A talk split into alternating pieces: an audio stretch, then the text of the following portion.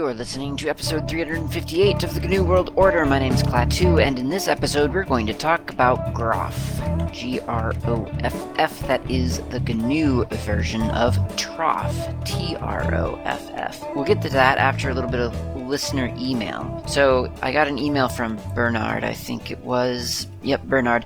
And he says that um, he's glad that it's great, in fact, that I have a use for Gphoto 2, but he personally found it too cumbersome. He uses now a nifty little program called Simple MTPFS, which mounts the Android mobile so you can use it just like any other USB device. I don't know if it can be found in the repos of your favorite distribution. Uh, Bernard is on Manjaro, and he got it from AUR which uh, the AUR is sort of the Slack builds of the Arch uh, slash Manjaro world. The project source code can be found on github.com slash Phatina, that's P-H-A-T-I-N-A slash simple dash MTPFS. Greetings from Sweden. Thanks, Bernard. Great tip. This is a cool little application. I checked it out upon his his uh, recommendation. It is not in Slack builds, and I, I, didn't think to look for it anywhere else, like in a on my work laptop or anything. Uh, but I just downloaded the source code because it seemed pretty easy to compile and to get running. At least that's what what the GitHub README made it sort of uh, seem like. It, it, it, generally speaking, is pretty easy to get going, but there are a couple of notes that um, I, I guess I'll I'll mention because there are some steps that are not listed in the README file.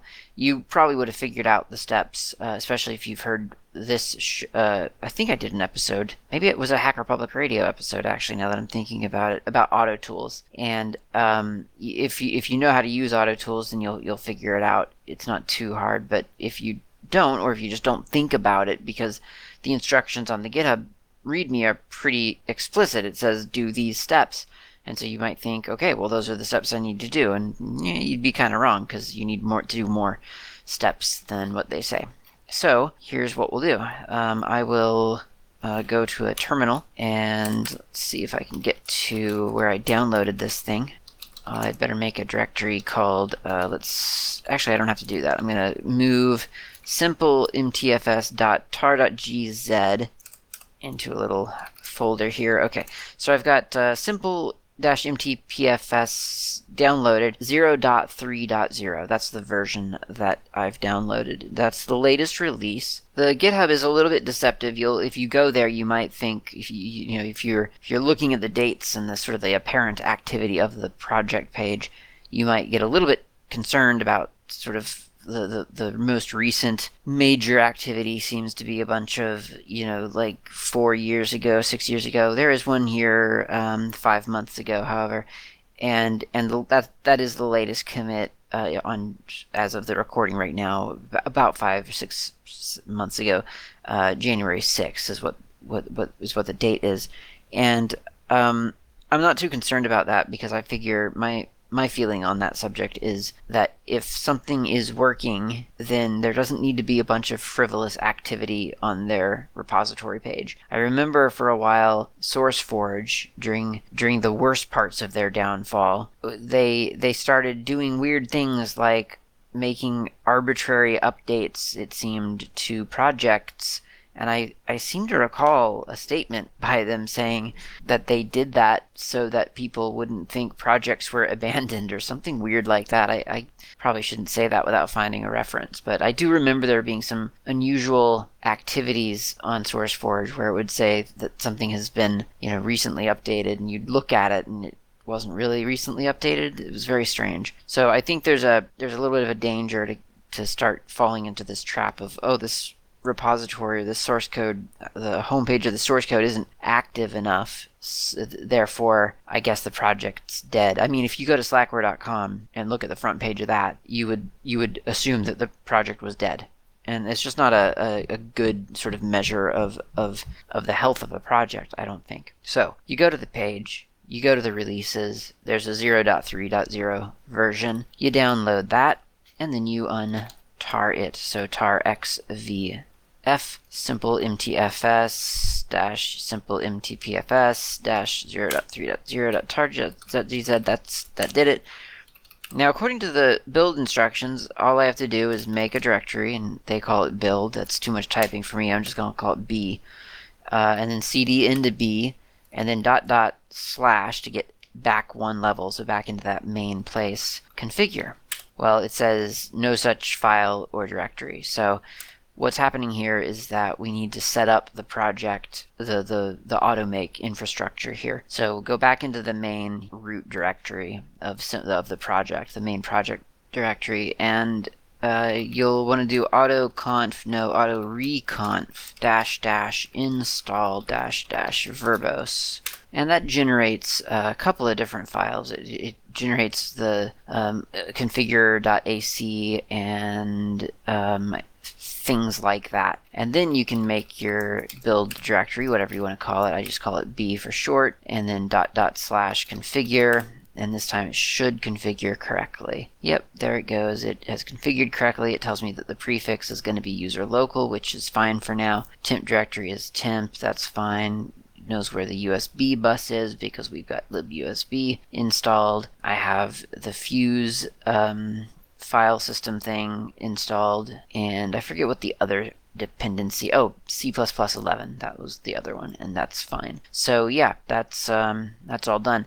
Now we can type make. We could give it, you know, I don't know, six jobs, or well, let's do four jobs it compiles the software, finishes. It's got a couple of warnings in here, something about a zero size array. So a couple of minor issues, but nothing to be too concerned about, I don't think. And then you can install it. So uh, I'm not going to install it directly because I'm on Slackware and I don't have to do things like that. I can just make a package out of it exactly from from its source directory. So I'll make a directory in my slash temp directory slash tmp and I'll call it simple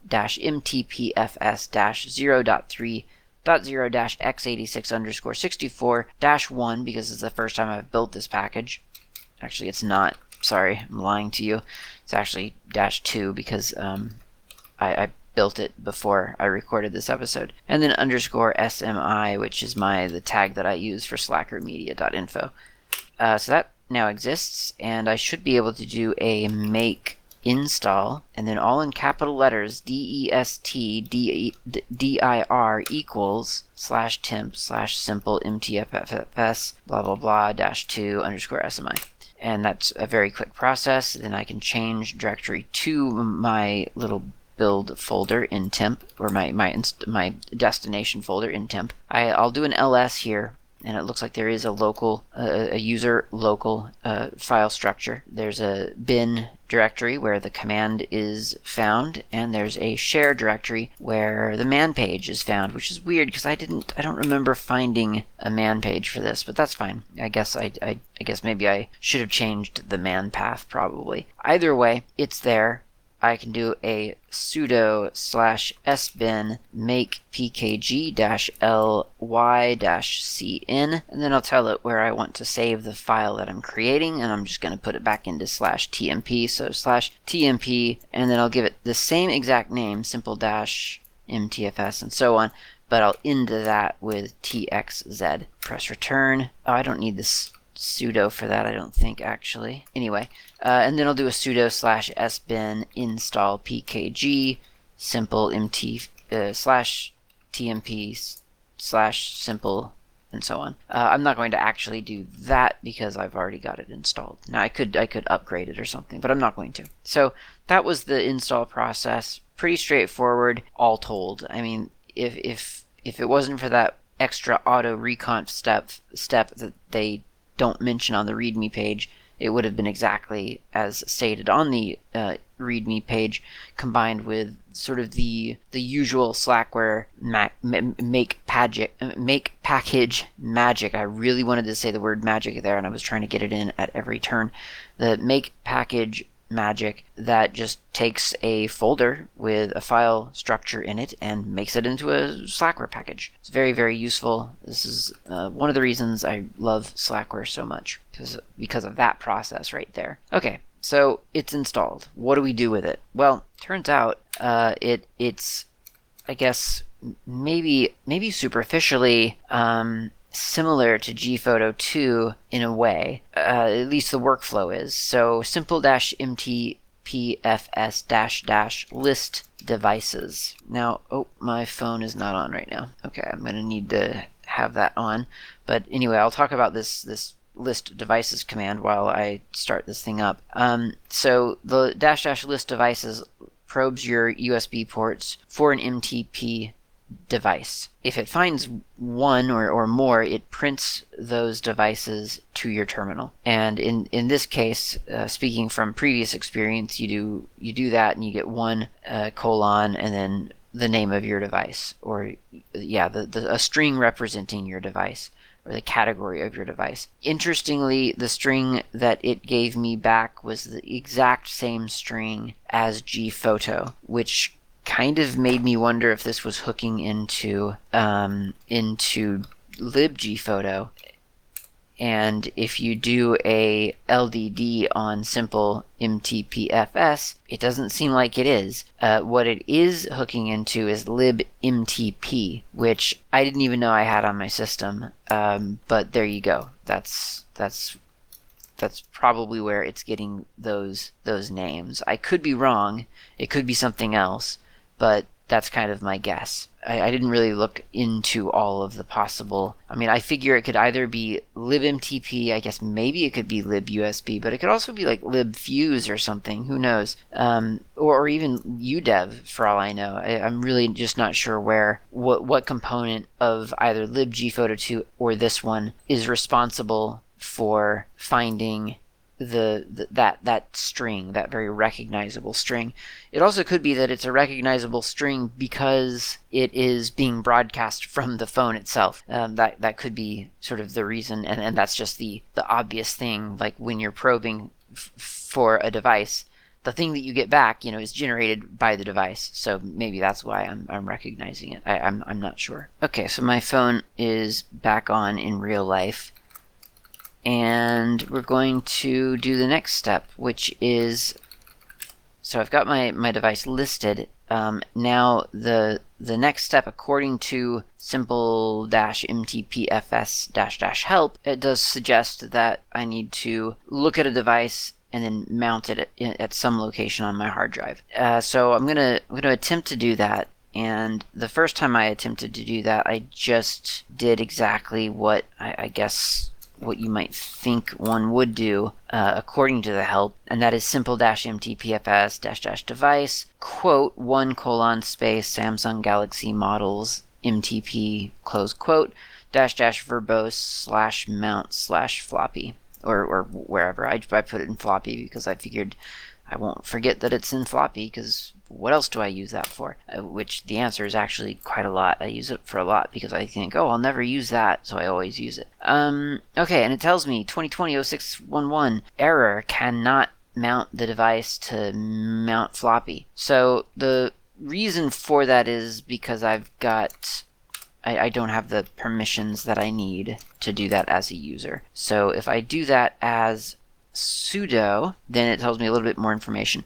And I should add, actually, that I added the dash dash verbose flag. Uh, without the verbose flag, it fails silently, which is not usually the uh, the expectation on Unix. Usually you succeed silently and fail verbosely. So you really do have to add that verbose flag because you're not going to hear from it otherwise. Okay, so now now that it's failed and and it's failed with sudo permissions, it has attempted to contact my phone. And in fact, if I look at my phone screen, there's a message on it saying allow access to phone data the connected devices will be able to access data on this phone.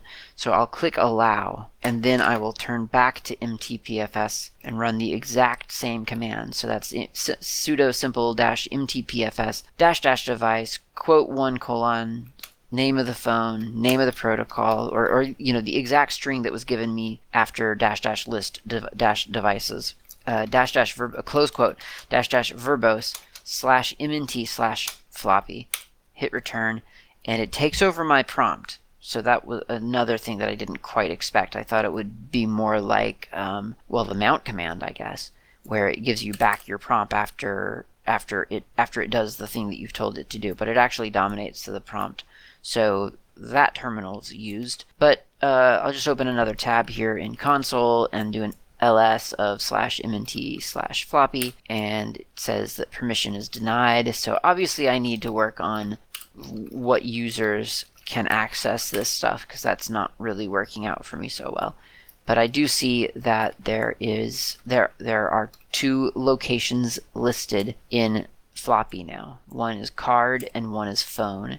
And if I do an ls on card, I see files there that are recognizable to me as things that I have on the SD card in the phone. And if I do an ls on the phone, I see files that I actually put there um, with gphoto. So those are very recognizable to me. I remember putting those on last episode. So there you go. Um, and that's simple MTPFS in the, I guess, simplest of demonstrations. I mean, I've that's how much I've used this application so far. It is it, it has been complete. It, has been yeah, pretty much as long as it's taken me to explain it here is exactly the amount of time I spent on it before pressing record on this episode. So I've not I've not used it in real life. I've not used it to copy data over. I've I've just basically I just wanted to see it working because Bernard was recommending it. So I thought, okay, I'll try that. And uh, yeah, it, it, looks pretty good. I, I, can see the appeal of this. I can see why uh, someone would prefer this over Gphoto 2. For instance, Gphoto 2 feels a little FTP-ish, if you know what I mean. Like it's a, it's a little bit like you know that device is out there and you know there are locations on the device and you can kind of probe it for some information and it'll get you some it'll, it'll list some things for you but it has to be in a certain exact right place and so on. This is really this is like bernard said in his email this is like any other usb device. This might as well be a hard drive.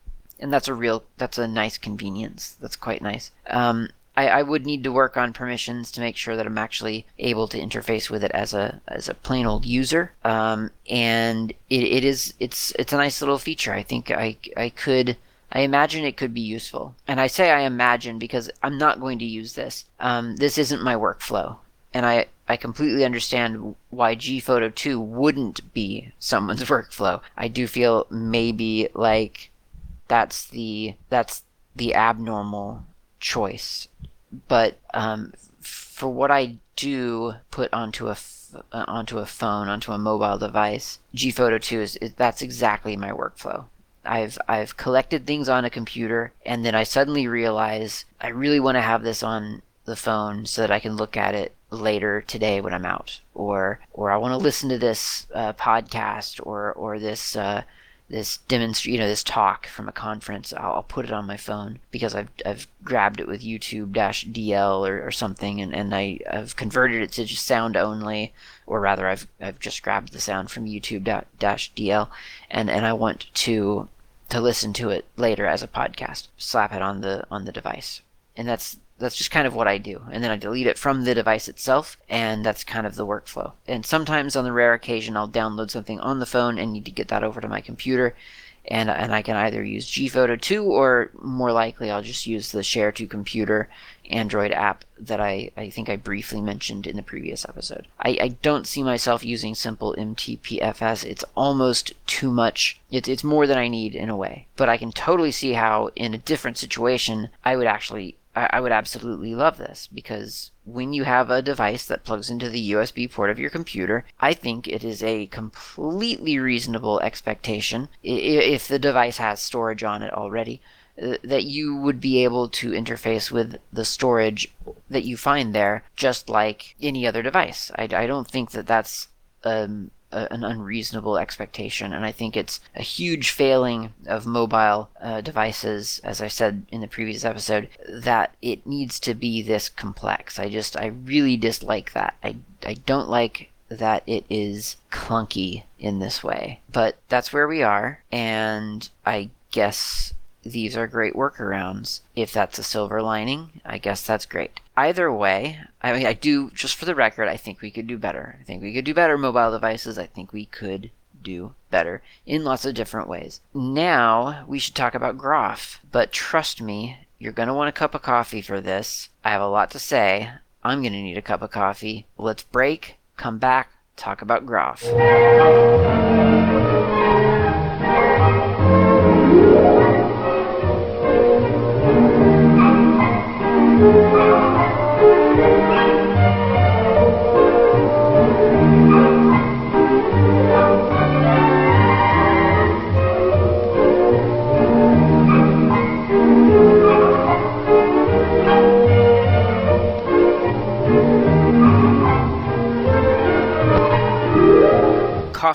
Acquired. I hope that you have acquired coffee for yourself as well. Let's talk about Groff. I'm not going to give you a history lesson of Groff or Troff because I don't know that much about it. And if I told you anything about it, I would just be reading something off of Wikipedia, and I don't feel like that's worth me doing. You can look that up yourself. I didn't bother looking it up. It calls itself a document formatting system. And that is kind of an important principle to understand is that Groff is both the command and the format or, or the syntax, if you will. And and here's the thing about the Groff or I guess technically the Troff format. It is horrible. People, nobody likes it. It's um, it's it's ugly. It's it's clunky. It, it isn't intuitive. It can be uh, it, it's difficult to read. It's not it's not something that's very easy to to remember. There there are just lots and lots of reasons why you might look at at Groff, Troff, whatever, and think, well, this is an archaic format and no one should be using it in the modern world. We have so many better tools for doing this thing. And indeed, we, we, we truly do. We, we have lots of tools to essentially uh, produce the same kinds of results uh, as, as what you get out of Groff. I mean, to, to name a few, DocBook, AsciiDoc. That's two. I was gonna say CommonMark or markdown, but um, I, I feel like I always say those and then have to tell you why I don't actually like them, but that I use them on a daily basis. So um, there are better tools though. Now, here's the thing about those tools though, and this is why you might actually think, oh, LaTeX, that's another one. You might actually think Groff has certain um, attributes to it that maybe are advantageous. The, the the the fact about those tools are is they require a pretty hefty tool chain underneath them. I mean, not not to produce them, and that's pretty cool. Uh, to produce those things, it's it's pretty lightweight. It's you know you need a text editor, and and you just need to kind of remember how they work. You can do that. That's pretty easy. I mean, especially something like like CommonMark, that's really easy to, to remember.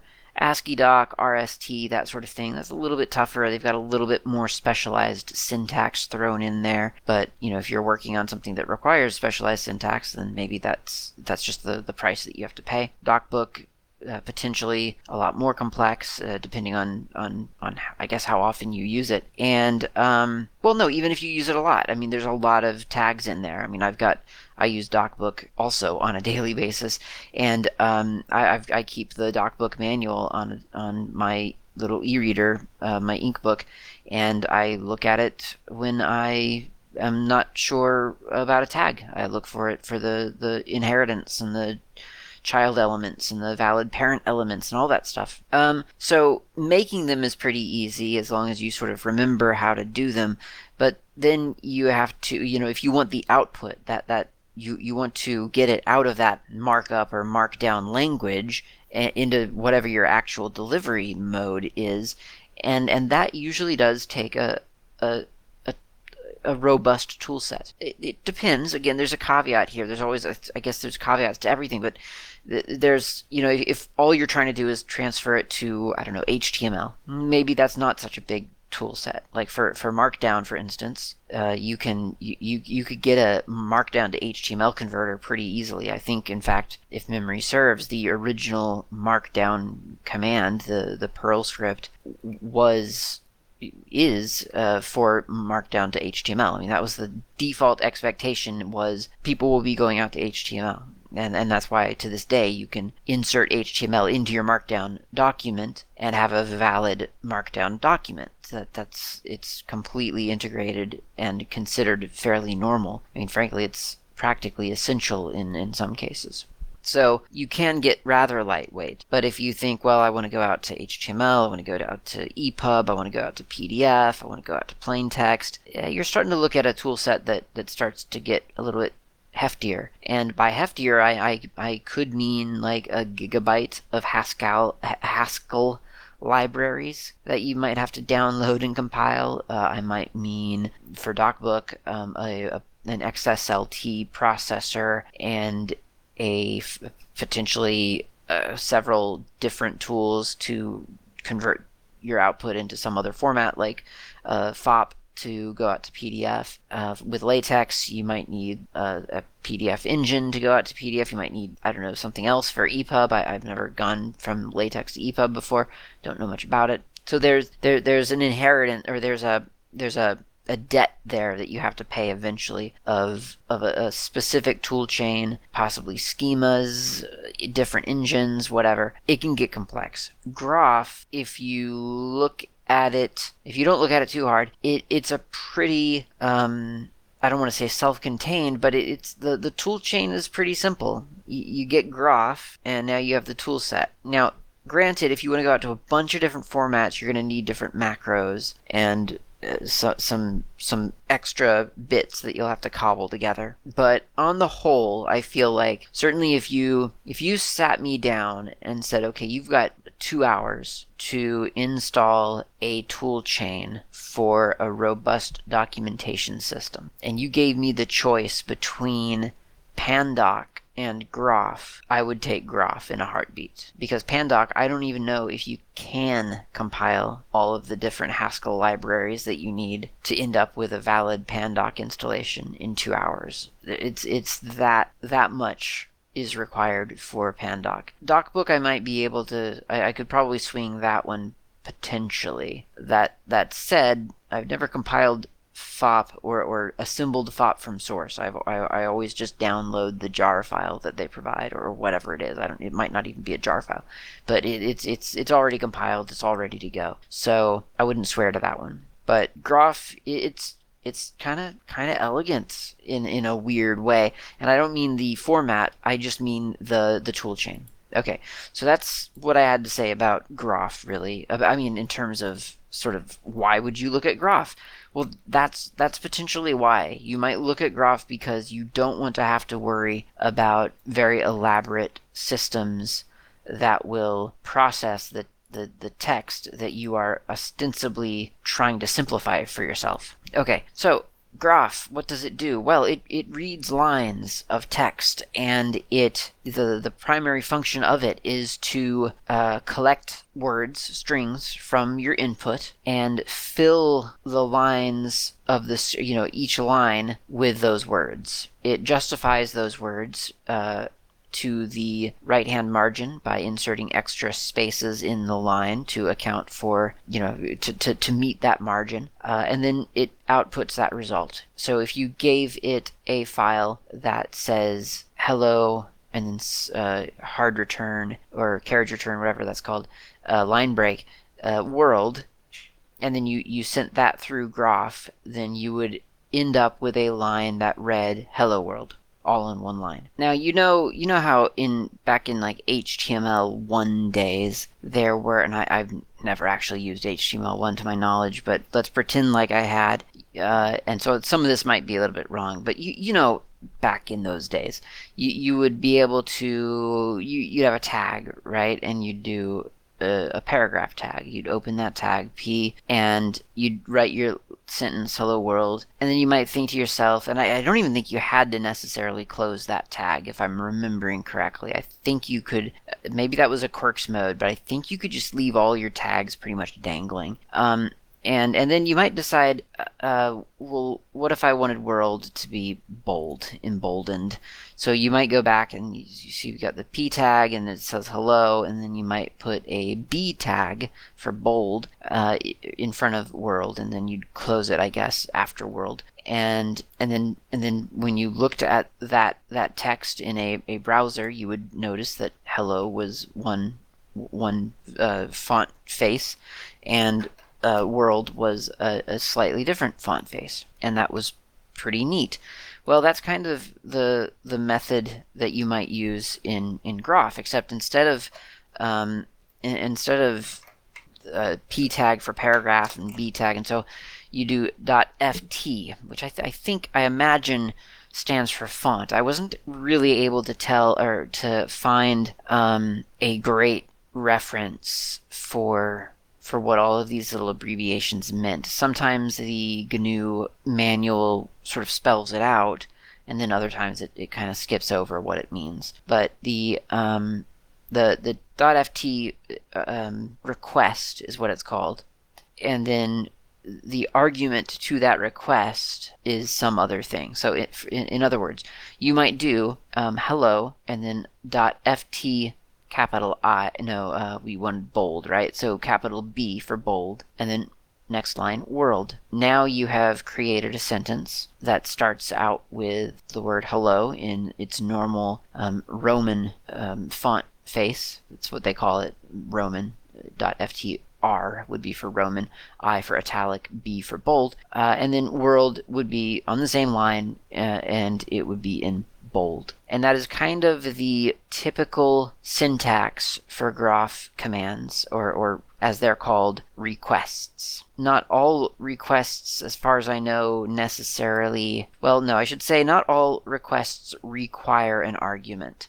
So, for instance, you could you could say um, you could do a .sp for instance, and that would that would create a, a that would create output uh, when you when you encounter several lines. They would be spaced single spaced. Let's say you wanted them to be double spaced, then you would do .sp space two, and that would space things every other line. You could do .sp3 and that would be whatever that's called. I don't know what it called. It's called after double space. I've never seen anyone do that before, but you could do that, uh, and that's that's a request, and then the there's an argument. So um, many of the requests are happy to take a request without an argument. They have some kind of default uh, argument, I guess, sort of set in, um, and others re- require some argument uh, for for more information. Uh, and then some some don't don't need an argument at all. For instance, uh,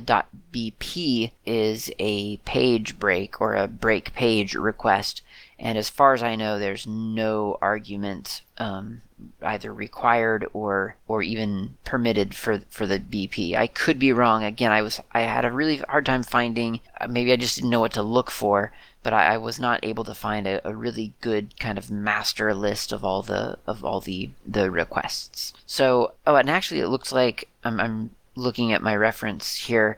It looks like um, .sp 1.5i would be um, a further argument that you could say uh, 1.5 inches per line. So that would that that can space each line by a certain a certain measurement rather than by line count. That's kind of interesting. Uh, that's probably good for, um, well, I guess for layout. I was thinking of like a title page maybe, where you want sort of maybe the title and the author and you know I don't know the publication date or something. You kind of want it all spaced out in a certain way. So that's the the format. The you've got text and then you've got these these special things that that you can insert into your text and and you can kind of consider them as, as commands or again they're actually called requests. And to me that kind of strikes me a little bit it, it kind of feels like html in a way but it also kind of feels like uh, LaTeX from what i've seen of LaTeX because I, I do i have noticed in LaTeX documents a lot of times there's like a lot of yeah sort of structure in the in the text file about formatting and and that reminds me of this. Okay, so here's the here's a, I guess a partial list of, of some of the some of the requests um, or, or macros as they, they appear to be called as well. Um, I, I, guess the macro is the thing that provides the request probably. So um, there are macros, for instance, .th for a title of a specific a title heading. I guess must be what it stands for. Again they don't really seem to give the mnemonic for what what it is. They hint around it, but they don't exactly spell it out. So .th, I'm assuming title heading, possibly. You can set the title of the man page to a title and or, or, the, the title of a section to a section uh, which must have a value between 1 and 8 the value of section may also have a string appended for instance .pm to indicate a specific subsection of the man page .sh is to set up an unnumbered section for a for a um, well it's a heading for an unnumbered section. That's .sh there is also .ss, which is just a heading. So that's the unnumbered subsection SS uh, heading. .tp is an indented paragraph with a label. That's important. This is you, will see this in, in man pages a lot. Now I won't be able to find it. No, actually you can. If if we even just go to man Groff, um, you'll find, for instance, uh, anything where it's saying dash you know, where it's giving you an option, dash D, arg, set default input encoding. That's what they're, well, actually that one, no, that is, I think that's, that's one of them. The dash E, preprocess with eqn, that's definitely one of them. The label, or the, what do they call it? Um, uh, .tp, indented with label, yeah. So the label is dot .e, and then the paragraph itself is indented, and it's the it's the actual in this case the explanation. So the you could think of it as a key and a value almost maybe. You know the dash e is the i guess key and the preprocess with eqn is the value. I that didn't actually work out quite as well as i thought it would. But um, yeah this is this is that's a very common thing in man pages because you've got the the thing that that they're telling you about and then the thing that and then the explanation of that thing uh, let's see. There's a bunch of other stuff. I could go on and on, but I mean, there really is just a bunch of different dot two letters and then some argument. And and this is um, a great list of macros. It like I say, it doesn't doesn't exactly tell you how to remember any of them. That that you're you're just gonna have to sort of remember that yourself, and, and that can be difficult sometimes. Uh, I have found but aside from that, it is a good list of the things that you can do with Groff, and it goes on for a while. There's there's a good number of of options here, and this is good for the screen, and it's good for printing amazingly. And i think that's kind of one of the m- most surprising things about this is that is that it it can go to both. It, you know because I, I think of Groff as a man page format. That's kind of what i've that's always the format that i've heard it being referenced as you, a man page, you do it with Groff. I mean, that's that's what it's for. I just kind of kind of thought that was all it was for. I didn't exactly realize it was it was specifically like one of its targets. You know, is a printer, a PostScript file, DVI file, that sort of thing. So it's it's not uncommon for for this to for this to actually be used, at least in theory, or maybe at one point. Um, to, to have that formatted uh, for printing. And there are lots of different options to set your page size and your margin size and, and, and so on. So for instance, get to the macro page here. Um, the dash in R is the method that you would use to set the margin. And you could do, for instance, a top margin uh, dot in R capital H capital M. I think that's header margin uh, 1.5 I. That's for 1.5 inches. If you work in centimeters, you could you could uh, you could replace the i with a c. Although you'd probably want to make it more like I don't know 5c instead of 1.5 i, um, or whatever it would be five. I don't know five four whatever it would be. Um, and then you can do the footer margin as well for the with fm. So that would be .nr fm and then you know 5c or, or whatever you wanted to set that to.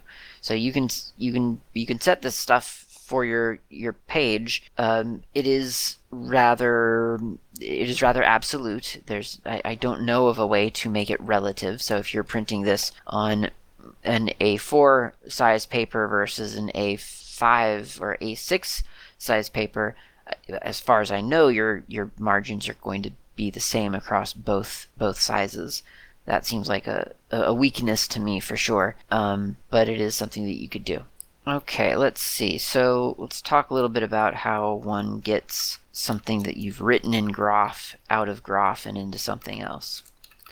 Uh, I happen to have a man page here written in Groff. You could you can find lots of these yourself all over your system. Uh, they're usually in your user slash share slash man or user man or wherever you keep your man pages. There's a bunch of them there.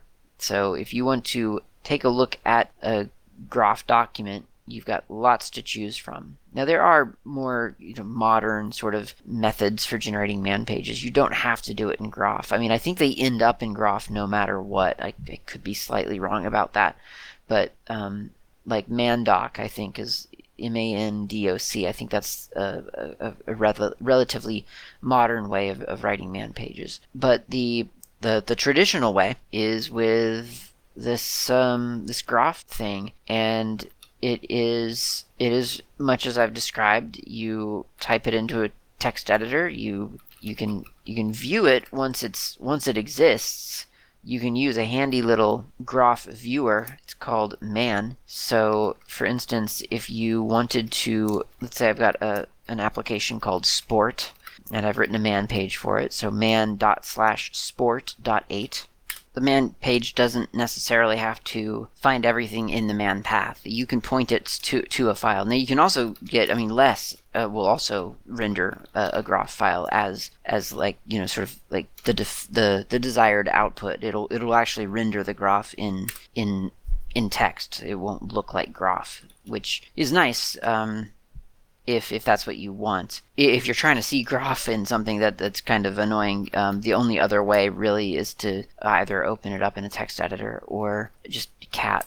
Cat will show you the, the, the unrendered text. And if you look at the unrendered text, you see all of the of, of any man page pretty much. You'll see those requests and maybe sometimes you'll see a um, an argument to a request and so on so you can see exactly what you're you know looking for like it's it's very it's very it is like HTML in the sense that, you know, again, back in those early days of HTML when you could actually just teach yourself HTML by looking at anybody else's web page and you could kind of reverse engineer it. That I do kind of feel like that's how Groff is. It's a little bit clunky because there a lot of those macros, a lot of those requests don't make any good sense. What's the difference between a .sh and a .pp and a .tp and a .th? What does all that mean? Very difficult to kind of understand what you are doing, but then again, maybe you don't care. Maybe all you want is a specific output, and as long as you can mimic that, that's enough for you. For man pages, especially, I kind of feel like 9 times out of 10, 8 times out of 10, that's probably enough. However, as I've said, there are other output uh, formats. This isn't just for man pages, and there's a command on. I'm assuming this comes with the Groff package. I guess I ought to look really quick just to make sure. Uh, yes, it does. So this is called Groffer, G-R-O-F-F-E-R, uh, and there are lots of commands that come with Groff, and we're not going to get to all of them um, today, certainly. Um, and I don't know how many we're going to cover. I mean, we'll cover all of them in some way, but th- th- there are a lot there. But I do want to talk about Groffer because it is a, a very neat and convenient one. So Groffer, uh, looking at the man page, displays Groff files and man pages on X and your TTY. Says the Groffer program is the easiest way to use Groff. It can display arbitrary documents written in Groff language uh, or other roff languages that are compatible to the original Troff language. It finds and runs all the necessary Groff preprocessors so that you don't have to. And that is truly truly useful. So for instance, if I just type in Groffer and then dot slash sport dot eight, that's the name of the man page I want to see to, to, to view, I'll hit return. It opens up Okular for me and shows me a PDF render of the man page that I was hoping to view. And that's pretty cool. I mean, I could print right out of there. That's that's a printable document, no problem. Um, let's let's try something else. Let's do Groffer, and then we'll look in our man path. User man man uh, I don't know man one. Um, Ansible Ansible dash no like just ansible.1.gz. Once again, it finds everything that it needs to find in order for this to work, and it displays ansible.1.pdf for me in Okular and it's quite well formatted. It's got all the all the page numbers that it needs to have. It looks very nice. I could print that off without a problem. Super easy. Postscript done.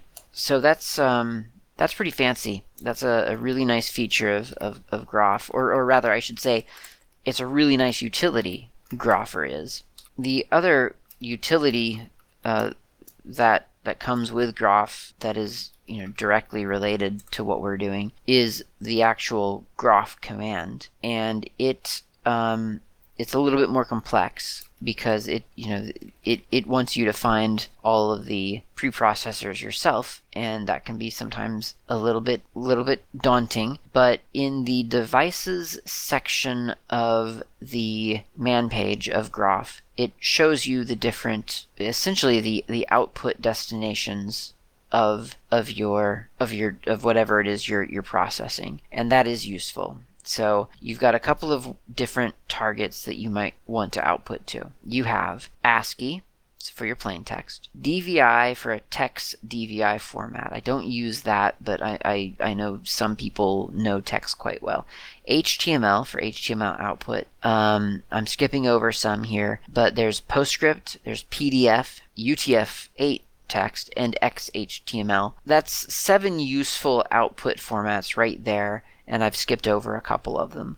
And it all just kind of comes with Groff. This is this is stuff that you get more or less for free when you're installing Groff. So that's kind of a powerful a powerful aspect of Groff, which again I think is one of the arguments for Groff. Well, let's let's go through a, a document from start to finish. Uh, I mean, creating a document from start to finish, just to get kind of a feel for the work for workflow. I think that's very frequently uh, a useful technique. So we'll, we'll, we'll create a document here in Emacs and we'll call it temp.1. I'm going to invoke the nroff mode. So that's just alt X nroff dash mode. That puts me into the, the, the correct mode to for syntax highlighting and, and so on. And we know that the first line needs, or, or we, we can expect that the first line ought to be a dot th. And we know that because the macro, the, the first macro mentioned in this uh, section 4.1.2 in the GNU manual for Groff says that that's the title section. It sets the title of the man page uh, to title and the section to section, which must have a value of 1 through 8. Okay, so we can do this with a .th, and we'll give it the the the title uh, example, and I'm going to quote that just to be safe. Example, and section number, we'll give it 1 because uh, my example file is going to be in a man.1 for no good reason. It could be dot two, it could be dot, or, or rather, uh, it could be 8, it could be whatever. I'm going to put 1. That corresponds to the man categorization. 1 being general commands, 2 being system calls, 3 being library functions, 4 being special files, 5 being file formats, 6 are games, seven is just miscellaneous, I think, and then eight is uh, sysadmin commands and possibly demons or services, I guess you could say. So I'll just say it's one because why not? It's just an example. So kind of scrolling through here, we see that uh, .th is the title. .sh is set up an unnumbered section heading sticking out to the left versus a .ss, which is set up an unnumbered subsection heading. Well, I don't feel like we're in subsection heading yet, so we're going to make a .sh and we'll call that name because that's it's pretty usual. It's pretty common for man pages to give you the name, you know, print the name for you with a brief description. So we'll just type in example. This is well dash. This is an example Groff file. And we'll do another uh, section .sh called options and now we need to come up with a way to to do one of these fancy kind of like you know give the reader the the option and then explain to them what the option does that kind of thing and i think what i've been using for that myself is a .tp but you can also do .ip for in, uh, indented paragraph but I think TP, if I'm, yeah, set, set up, TP does the indented paragraph with a label. And so for options, I think that's typically what people use. So it's .tp, and then I'm, I'm just gonna, I'm gonna go to the next line because I can. And I'll do dash dash uh, file. Now let's do da dash dash option. Um, actually, you know what we'll do? Dash dash flag. And then comma dash f. Okay. And then next line, I will call it, um, I'll say defines the input or defines uh, a flag. I can't type right now. Flag for this example command. And we could do that again. .tp dash dash option comma dash o defines an option for this example command. There, that's our that's our document. It's got a th, an sh, another another sh, a tp, and another tp. So now we're gonna drop back out to our terminal and uh, we'll uh, go into the source directory where I'm working first. Okay, there we go. And we'll just do a Groff. Actually, let's do a less first, just to kind of troubleshoot this, make sure that we're on the right track.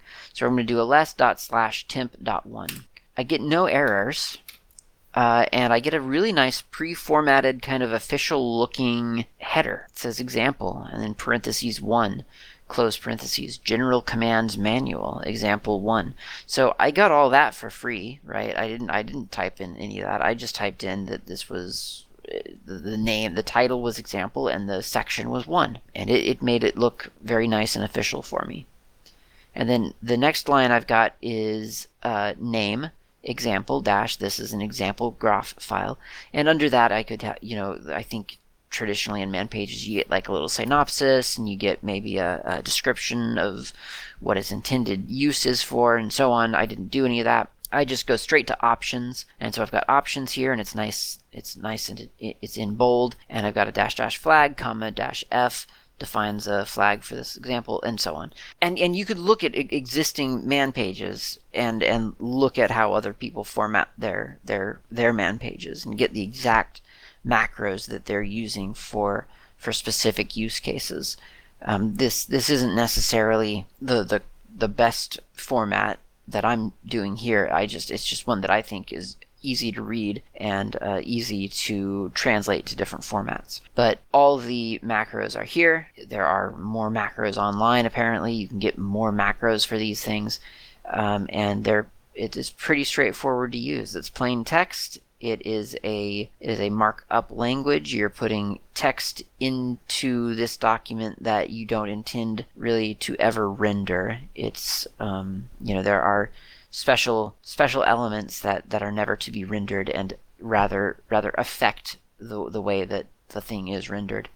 Okay, so now we're going to go back up over to the manual here and there's a section called invocation. That section kind of gives you some idea of some of the common ways that you might invoke Groff, not Groffer, but just Groff. And uh, it, has got some okay examples. One of them is Groff-T, which is uh, calling a preprocessor dash mandoc, which uh, I don't know if that's actually correct, uh, dash, or at least for my use case, uh, dash capital T ASCII. So capital T is the one that you really need to pay attention to. That's the device setting. So this is the output setting. By invoking dash capital T ASCII, we're telling it to to translate our Groff into ASCII text.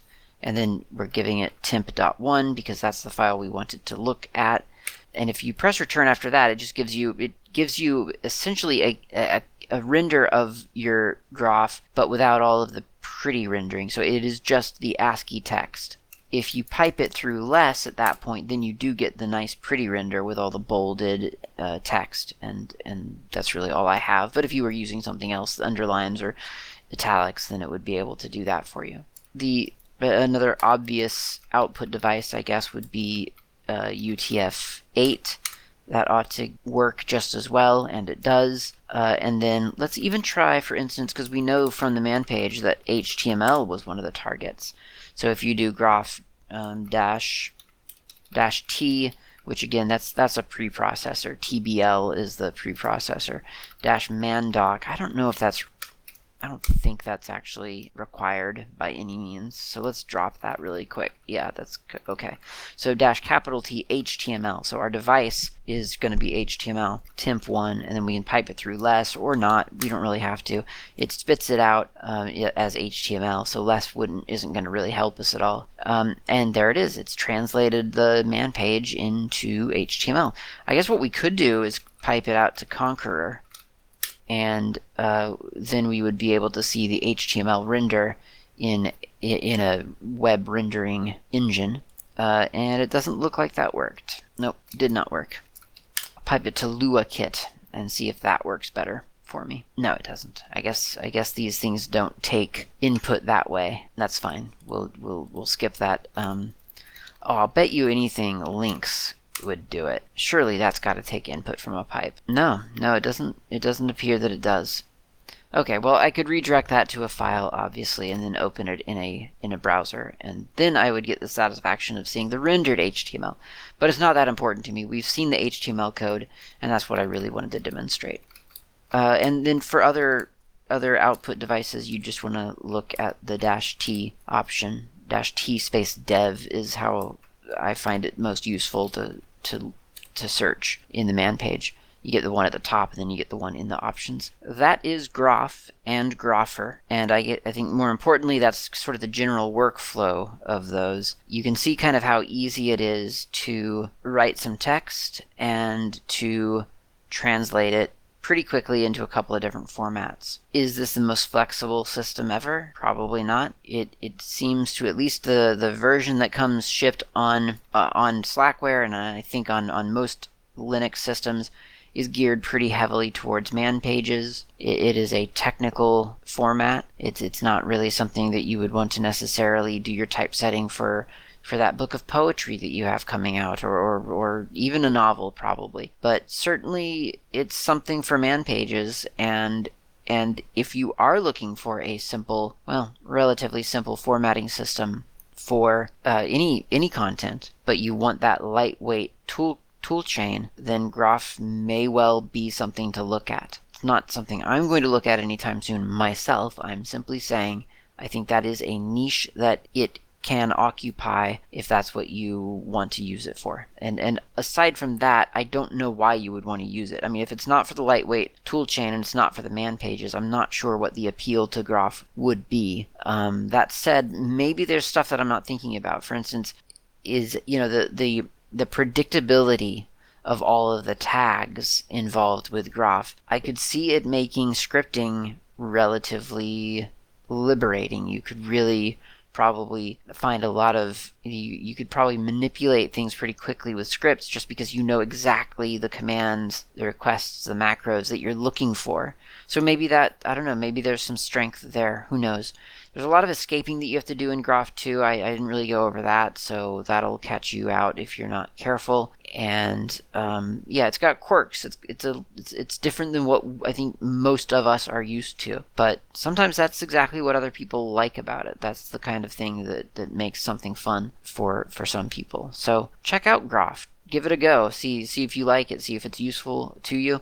And if not, now you know it exists, you know generally what it's used for, and in the next episode we'll go over some of the other commands in that package. I will talk to you next time.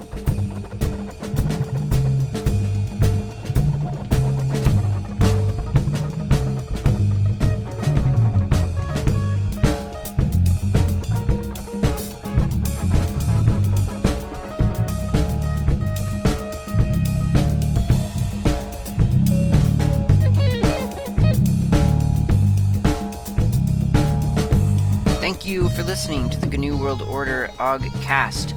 This has been Klaatu. You can reach me on IRC. I'm on the Freenode network usually in channels such as Ogcast Planet, Slacker Media, Slackware, couple of others. My nick on IRC is not Klaatu. You can also reach me lately on Mastodon. My username there is at Klaatu at mastodon.xyz. Of course, you can email me at klaatu at member.fsf.org. That's klaatu at member.fsf, as in Free Software Foundation.org. And of course, you can visit my various websites, GNUWorldOrder.info and SlackerMedia.info. I will see you next time.